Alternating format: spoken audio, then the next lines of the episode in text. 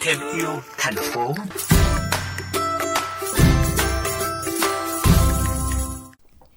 Thưa các bạn, với suy nghĩ làm sao để người dân quen với việc sử dụng lá chuối hàng ngày tiện lợi như sử dụng ni lông, đồ nhựa, giảm rác thải ra môi trường, một cô gái ở thành phố Hồ Chí Minh đang có nhiều sáng tạo trên hành trình sống xanh. Câu chuyện có trong Thêm yêu thành phố.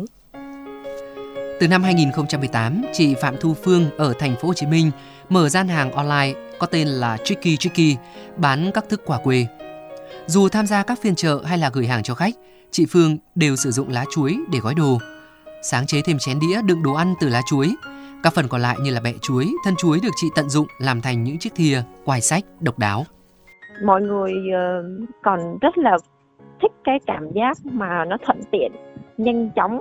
Ví dụ như xài những cái sản phẩm mà hộp xốp công nghiệp ạ, chữ rất là dễ dàng. Còn trong khi lá thì nó sẽ hơi hơi phức tạp hơn một chút, cần một chút xíu cái độ khéo léo của người dùng.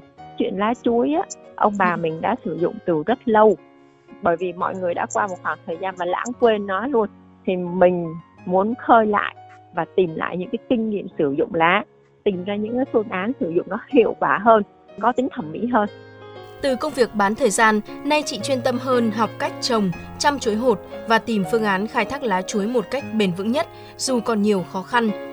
Khách hàng cũng tìm đến vì sẵn sàng chờ đợi để có đồ ăn vừa ngon vừa đẹp, vừa bảo vệ môi trường. Chị Đỗ Linh, khách hàng quen thuộc cho biết.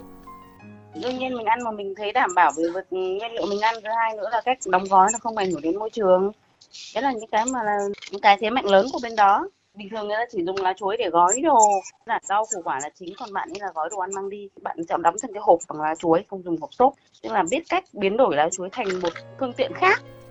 Sau nhiều thử nghiệm, chị Phương đã tìm ra quy trình xử lý để lá chuối mềm, dai mà vẫn đảm bảo vệ sinh để không chỉ dừng lại ở việc bán nhỏ lẻ.